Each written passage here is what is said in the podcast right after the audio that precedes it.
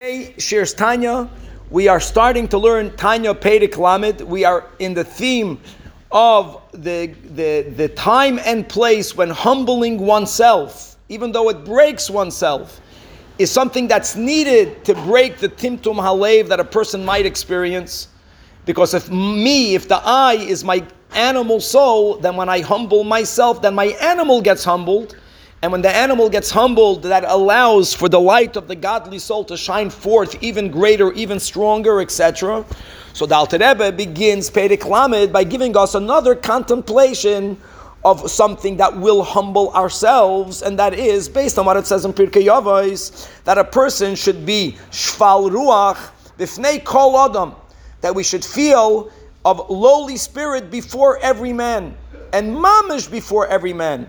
That means that even if we witness someone that might be on a lower spiritual level, a person who's failing in their behavior, we have to be humble in front of them because, like we also know, that one is unable to judge your fellow.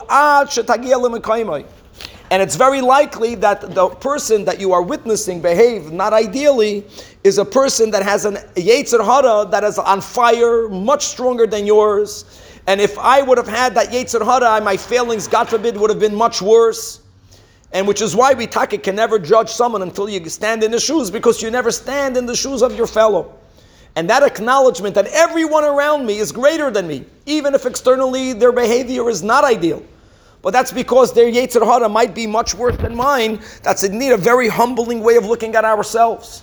Now the Alter Rebbe says, truth be told, that one should never say for oneself that the reason why I'm misbehaving is because God gave me such a big Yetzer Hara and I'm, I am unable to overcome it. That God forbid should never be used as an excuse because we do have the koyach. No matter how great one's Yetzer Hara is, and no matter how the Hashgacha Pratis leads a person to, to do their parnasa and to spend time in environments that are very challenging to one's connectivity to God Almighty. It's taka difficult, but I have the power to overcome it. So me vis-a me, I should never, God forbid, have any excuses. But when I look at my fellow and I see a failing in my fellow, by, by him, I have to judge him favorably. And again, I have to acknowledge that who knows, had I had his or her Yetzer I would have been much worse.